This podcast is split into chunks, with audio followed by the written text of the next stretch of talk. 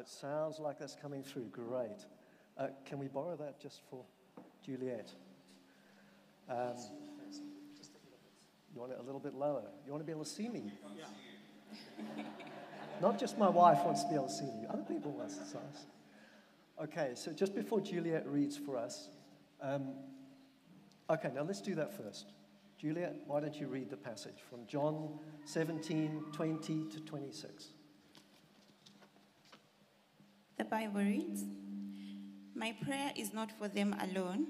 I pray also for those who will believe in me through their message, that all of them may be one. Father, just as you are in me and I in you, may they also may they also be in us, so that the world may believe that you have sent me.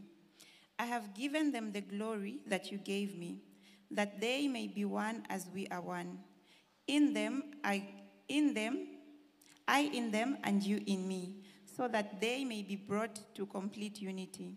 Then the world will know that you have sent me. Sorry. Then the world will know that you have sent me and have loved me even as you have loved me.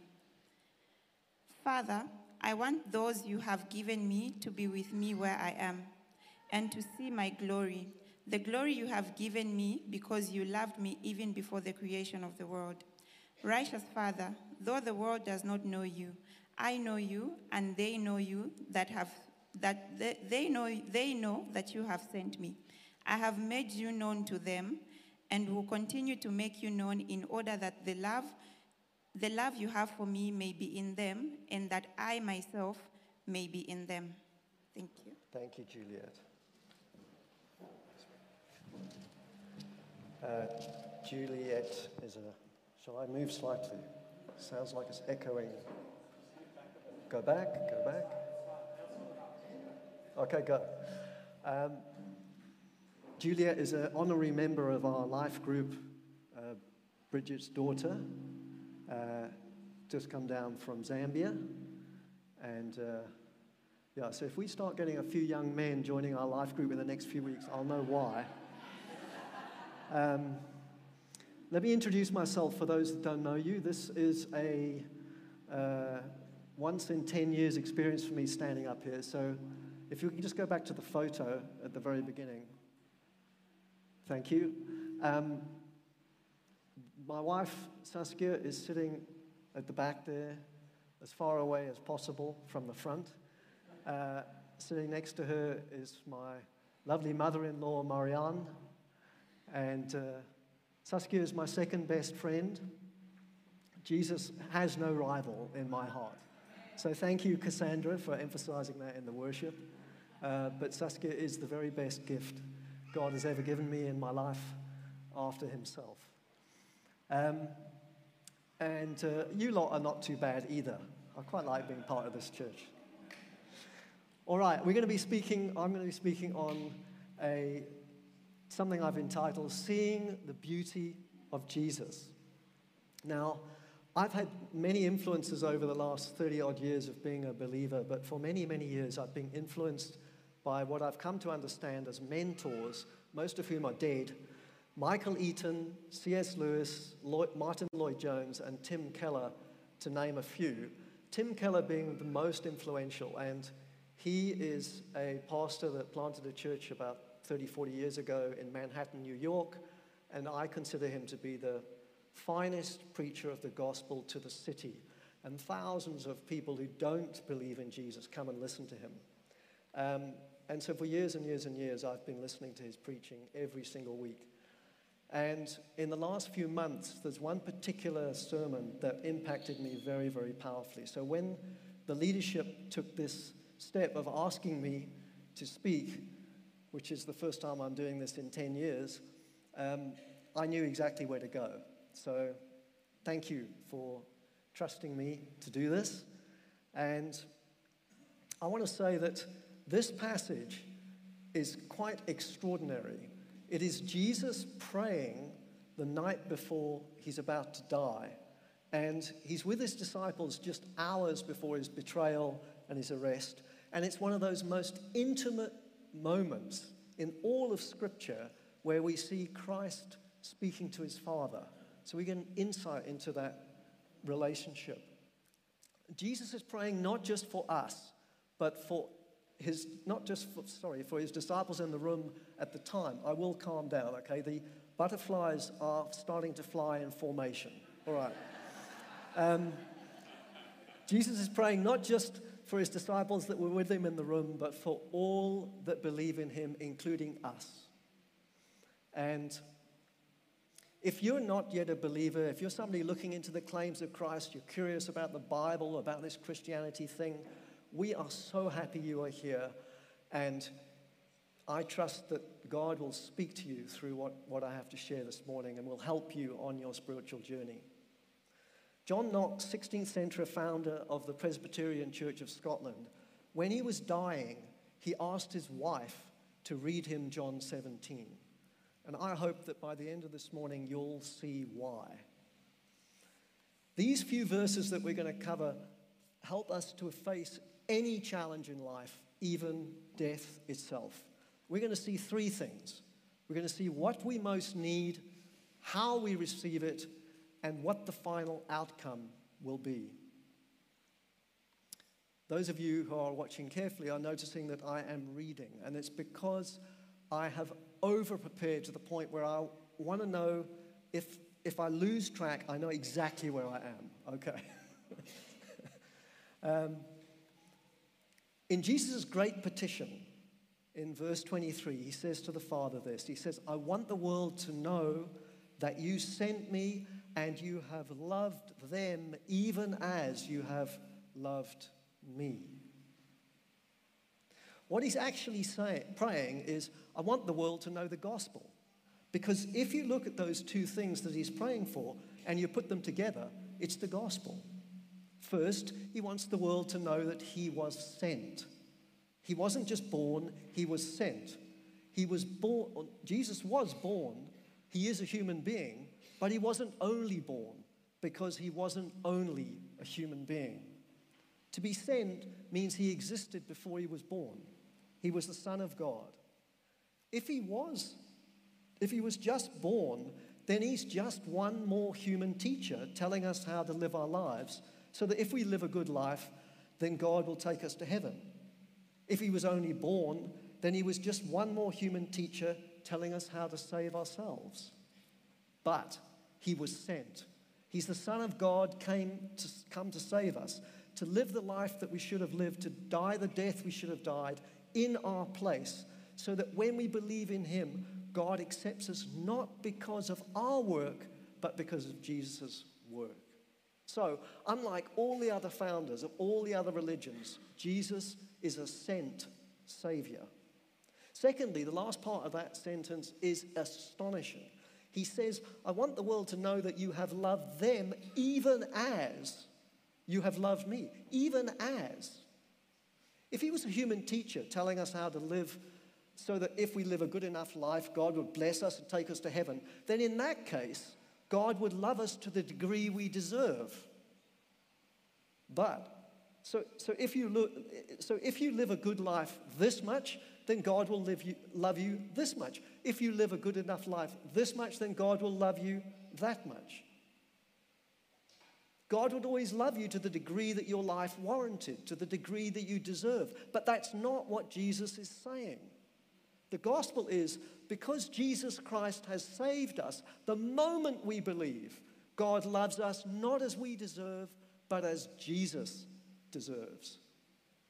I want the world to know that you have loved them even as you have loved me. To the same degree that you have loved me, is what Jesus is saying. We are not saved because of our work, but because of Jesus' work. The Bible says we are clothed in Jesus Christ. That, that Jesus' perfect holiness and his beauty and his righteousness is imputed to us, which means it's as if it counts as if it's ours. Think of the magnitude of the love of the Father for the Son. Only the Father knows that what Jesus went through to save us. Only the Father knows how much He loved us, how brave He was, how much He gave up. Therefore, only the Father knows the complete beauty and greatness of Jesus Christ. The Father's love for the Son would be infinite, eternal, infallible, unvarying.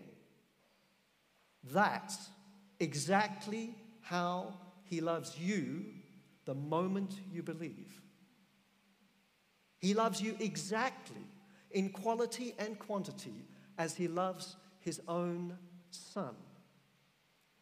Dr. Martyn Lloyd-Jones, commenting on the implications of this, he says the following In this Christian life, there are many problems and difficulties, but more and more it seems to me that most of our problems, indeed, if not all of them, arise from the simple fact that we fail to realize, understand, and appreciate what is the real truth about us as Christian people.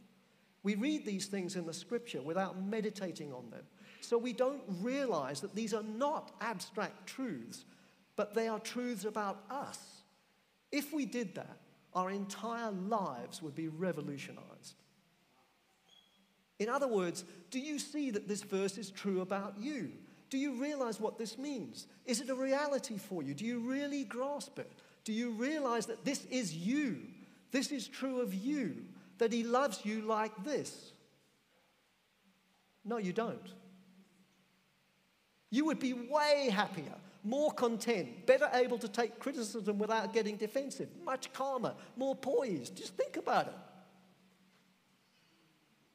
Do you realize who you are in Jesus Christ? Do you realize what you have?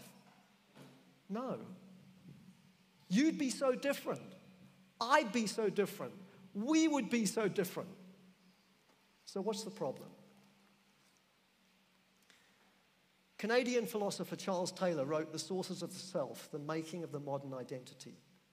It's an account of how modern Western society's understanding of self and identity is so different from every other culture in history. Taylor describes the human need for recognition. He says that we don't simply exist and have identities, each sufficient in ourselves. We develop identities in social contexts we seek the recognition and legitimacy of our identities from others. In non Western cultures today and in Western culture in previous centuries, centuries, how did you find out your identity? How did you find out who you were? Your parents told you, your tribe told you, your people told you. They said, This is who you are, this is who you should try to be, and if you aspire to that and if you fulfill it, then they said, You're a good person.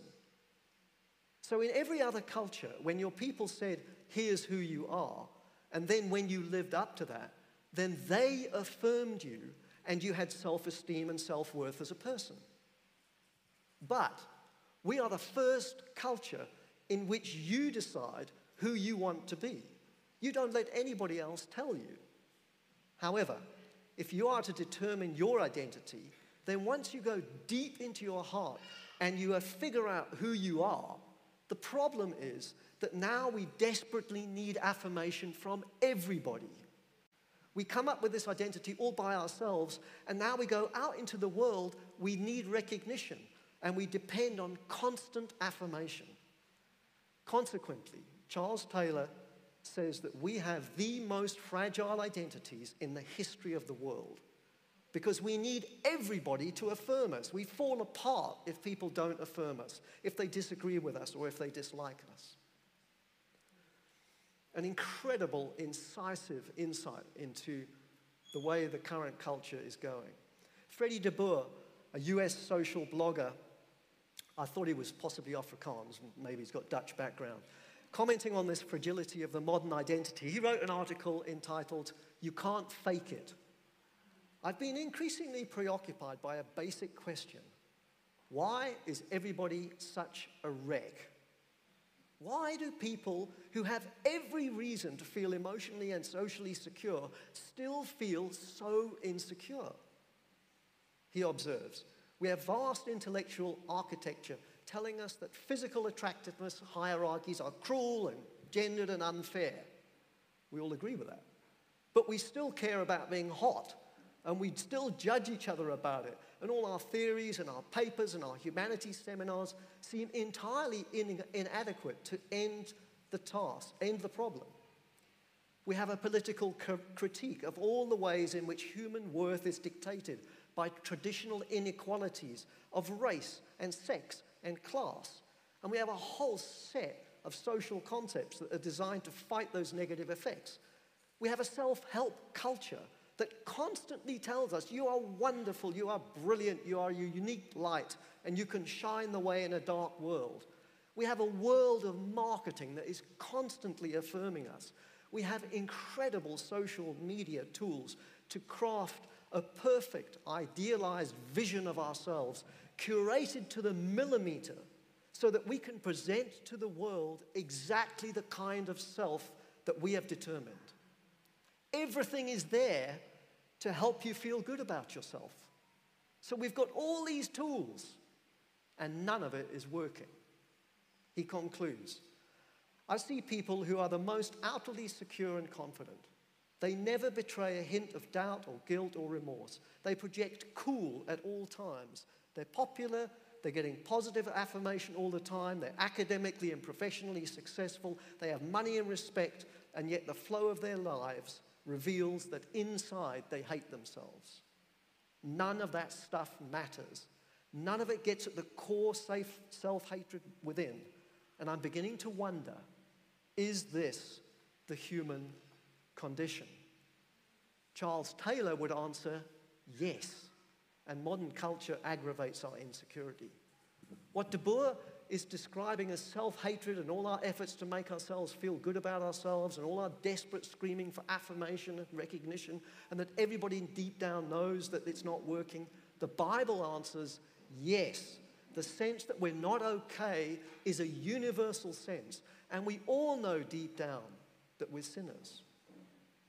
This insecurity that they're touching on is like a rock on everybody's heart. It's a rock on your heart. And the social media, the self help, the therapy, and the self esteem movement, and all the rest of this man made stuff is as effective as a water pistol trying to dislodge that rock. But this verse, the truth that in Jesus Christ the Father loves you even as he loves Jesus, that's the dynamite that will blast that rock of insecurity off your heart, that will explode that rock off your heart if you believed it. Lloyd Jones says all of your problems come down to this that you don't really believe it. It's not a reality to you. So, point one this is the thing that you most need. You need to believe the gospel, not just believe the gospel in your head, but believe the gospel in your heart. Secondly, how do we receive this incredible love so that it actually changes our lives. In verse 24, Jesus says, Father, I want those that you have given me to be with me where I am and to see my glory. The glory you have given me because you loved me before the creation of the world. Jesus is saying that his brothers and sisters at the end of time go to be where he is, and we see the glory of of the love that the Father, Son, and Holy Spirit have been enjoying for all eternity, perfectly loving one another and glorifying each other. Some theologians have described this as a sort of divine dance. And Jesus says at the, to- at the end of time, we are going to be incorporated into that love and glory. It's astounding. But how does that help us now?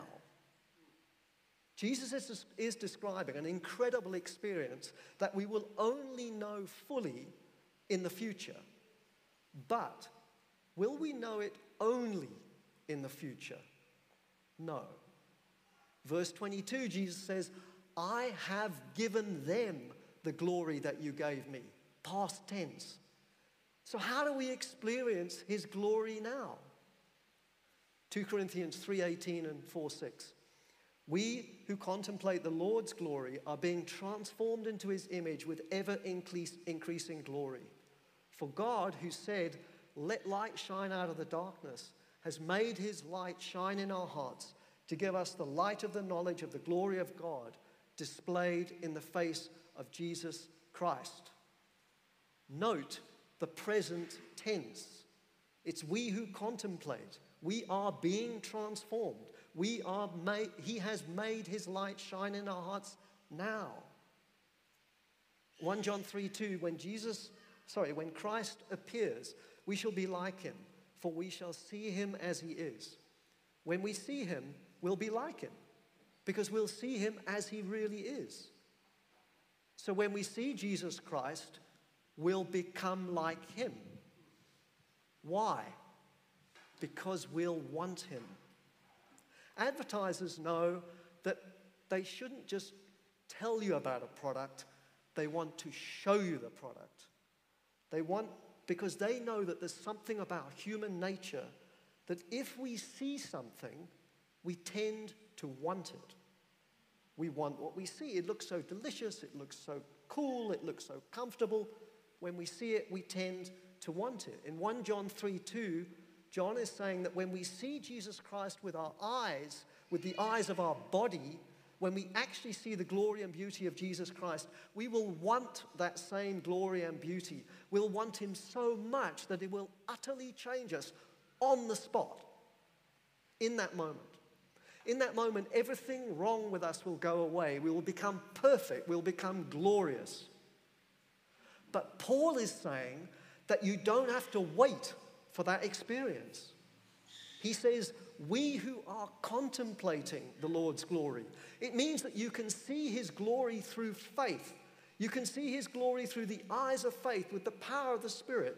There's a sense in which you can see him. No, not like it's going to be at the end, not the vision of Christ at the end of time, but to some degree, you can see him now, and that changes you now. What does that mean? 17th century Puritan John Owen titled his last book, Meditations and Discourses on the Glory of Christ. He said that over his lifetime, he'd come to realize that you never changed just by trying harder, just by effort, just by exercising your will. Owen said that you don't become honest by trying. You don't become forgiving and generous and brave just by trying. If you say, I need those to be those things because I have to. I have to in order to get to heaven. I have to in order to feel good about myself. I have to in order to get the approval of other people. He says, whenever you do something because you have to, it's always a superficial change. It never lasts. What really changes me to become forgiving is not the fact that the Bible says you must forgive, it's seeing Jesus Christ, seeing the beauty of Jesus dying on the cross to forgive me. And when I say, Oh Lord, did you do that for me? You forgave me. That changes me. Then I'm not becoming forgiving because I have to. I'm becoming forgiving because I want to. It's not the size of Jesus doing this as an example to us. It's Jesus as our Savior doing it for me and doing it for you. Do you want to be courageous? Don't just do it because I don't want to be a coward. That won't change you. But when you see Jesus Christ facing hell for you, setting his face like flint and not backing away from the pain and doing it for you, and you say, Savior, did you do that for me? That will make you courageous. John Owen, commenting on this verse, he says, When Jesus says, I want those you have given me to see my glory. He says, This is the ultimate goal of salvation. The ultimate goal of human life is to see his glory. Because when you see his glory, you'll want it and you'll be utterly and absolutely transformed by your love for him. But Owen says that that can, to some degree, happen now. It's not a vision seen with your physical eyes, it's a vision seen with the eyes of faith. It's faith sight, it's seeing by faith.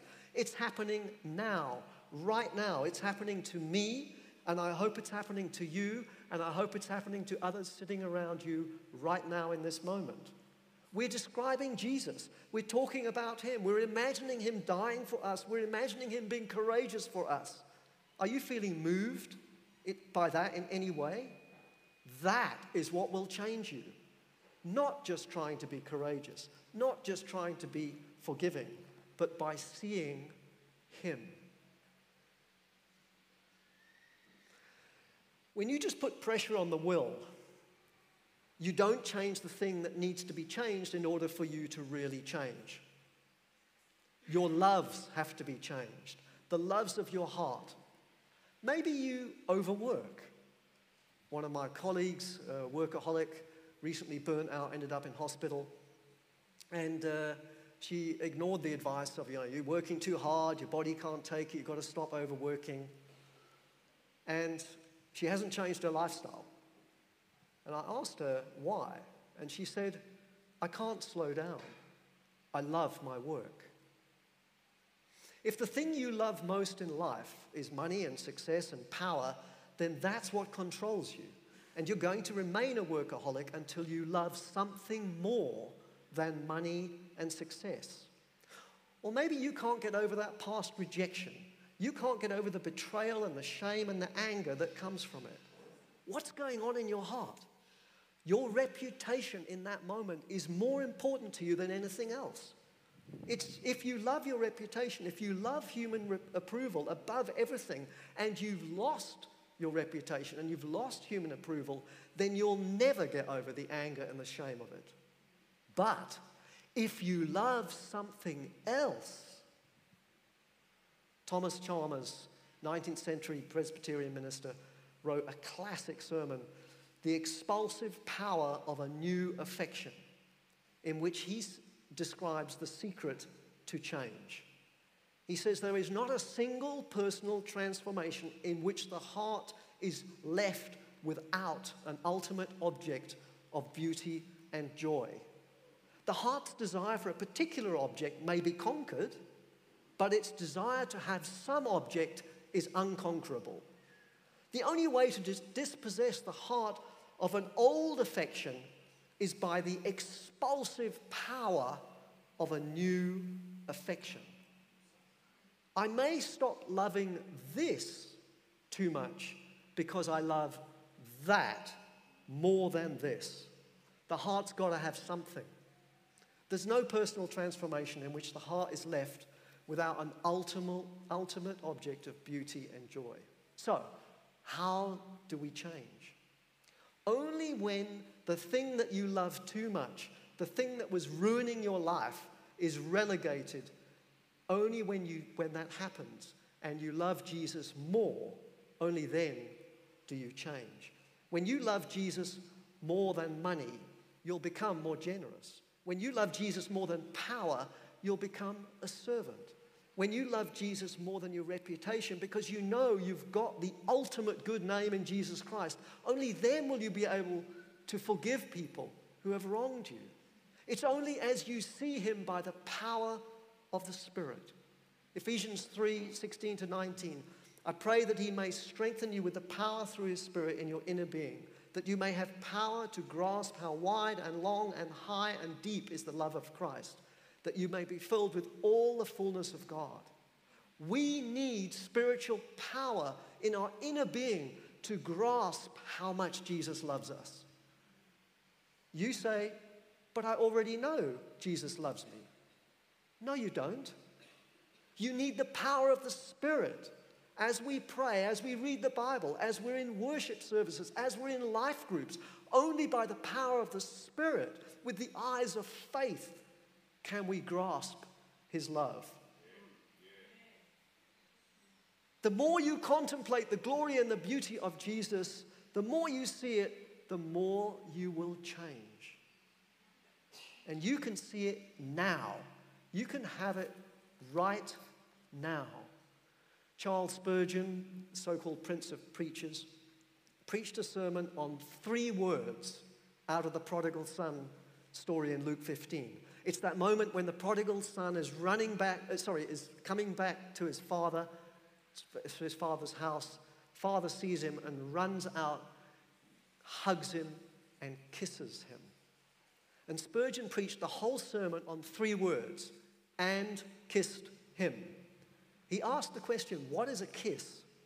A kiss is not just love, it's love made manifest, it's love expressed, it's love felt. The Father doesn't just love the Son, the Father kisses the Son.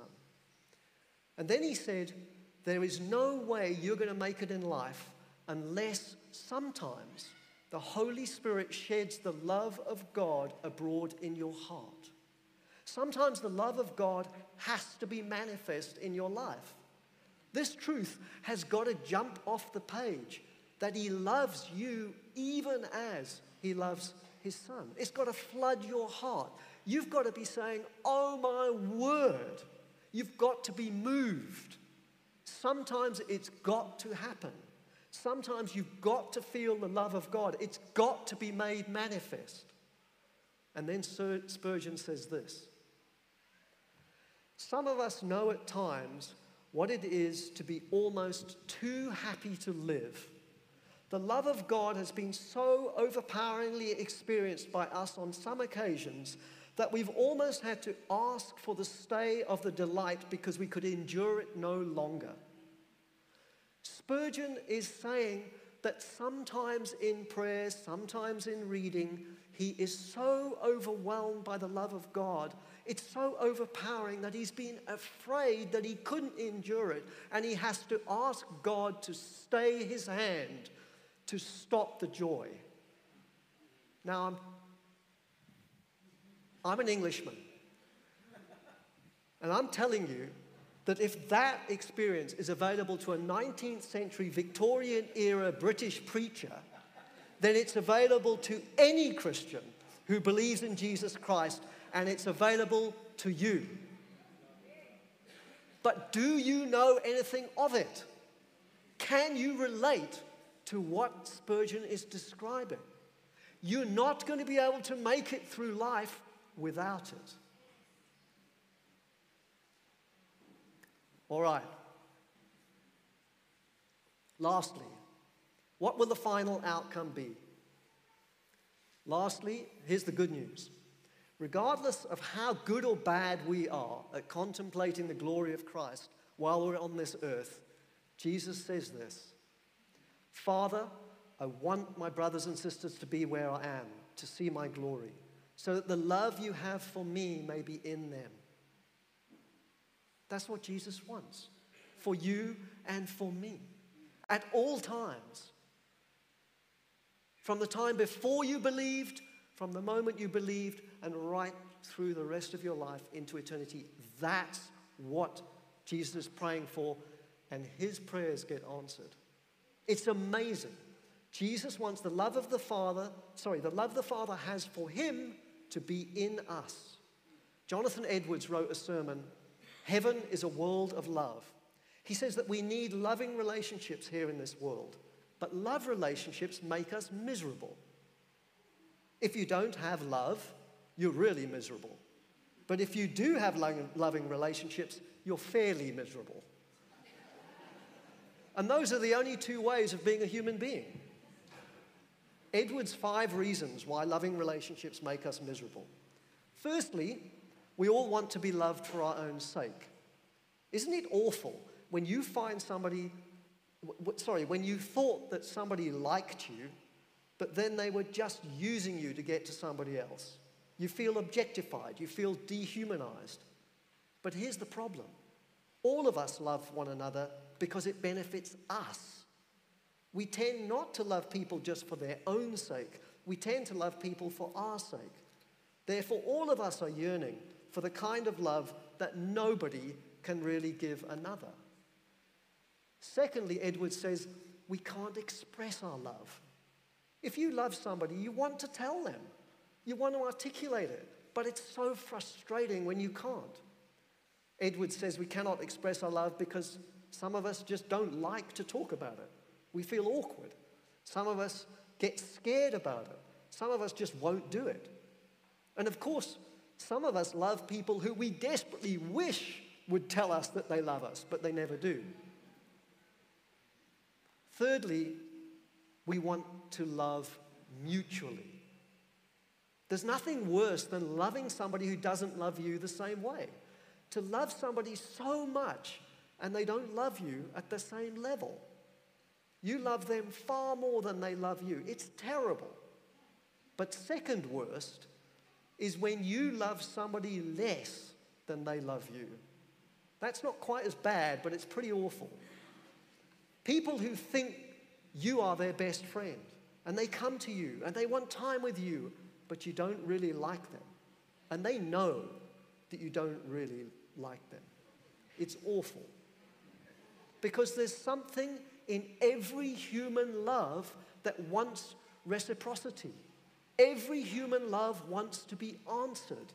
And in this life, we're almost always unaligned. We're missing each other.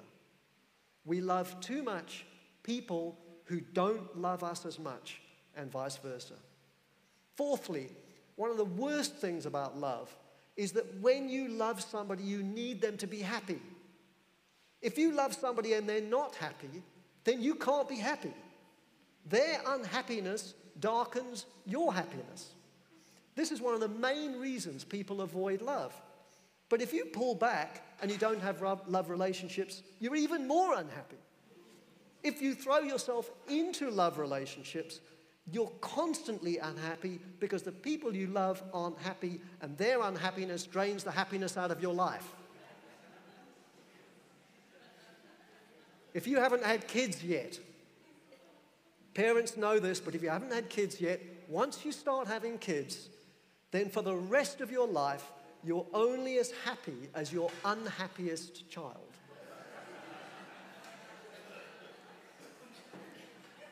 Why?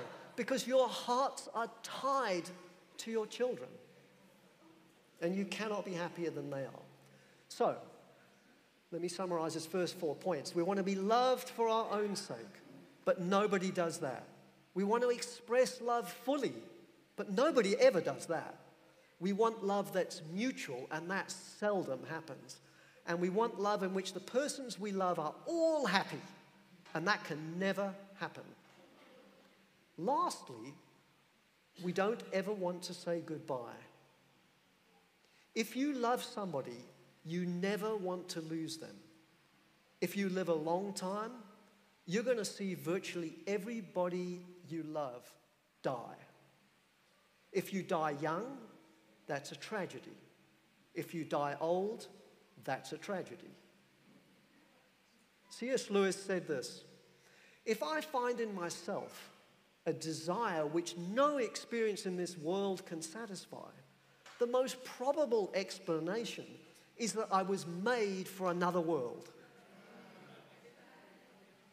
When you see all the ways in which we desperately need love and the fact that this world cannot give us the love we really need, it can't give us the love for our own sake. It can't give us love without parting, love in mutuality. You, when you realize that this world can't satisfy, you ask the question what are we really built for?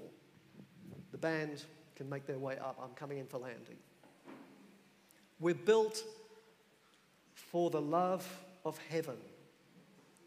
We're built for love in which everyone loves one another for their own sake, in which everybody expresses their love perfectly, in which there's complete mutuality, and in which the people around us are all happy. In heaven, everybody we love is going to be infinitely happy, which means it's going to magnify our happiness. In heaven, we won't ever have to say goodbye to anybody. Where is that? It's right here. Jesus prays, Father, I want them to be where we are. I want to be in them. I want them to be in us. There's a fountain of love at the heart of the universe. It's called the Trinity. It's Father, Son, and Holy Spirit who have been loving each other and glorifying each other for all eternity. If you trust Jesus, then when you die or at the end of time, you'll be plunged into that and all will be well. If you do not believe in God at all and you don't believe there's an afterlife, then death is going to take away everything meaningful to you. It's going to take away all of your love relationships. If, on the other hand, you say, I believe in an afterlife, I believe in God, I believe that if I lived a pretty good life, then when I die, I'll probably go to heaven. If that's your belief, you should be scared of death too, because it's the ultimate and final test. And how do you know if you've lived a good enough life? That's going to be a pretty scary moment. But believe the gospel, put your trust in Jesus, receive the love the Father has for you in Christ, and fear no darkness. Then you can taunt death the way Paul did. You can say, Oh, death, where is your sting? Oh, grave, where is your victory? You can look at death and you can say, All you can do is plunge me into an ocean of love. And you can say to death what George Herbert said at the end of his great poem Spare not, do thy worst. I shall be one day better than before, thou so much worse that thou shalt be no more. Let's stand.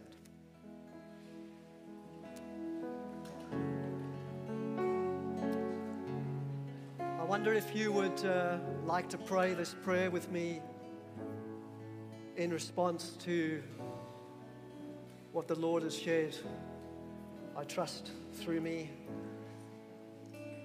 Okay, so let's pray this together. I've written it out. Hopefully, this resonates with you. If it does, let's do this. Our Father, you made us for yourself, you made us for heaven. Help us to realize that you love us exactly as you love Jesus. Let us live in the joy of that glorious truth. Let it change us. Help us to contemplate Jesus' beauty until we become like him. We ask this in the most beautiful name in all of heaven and earth Jesus. Amen.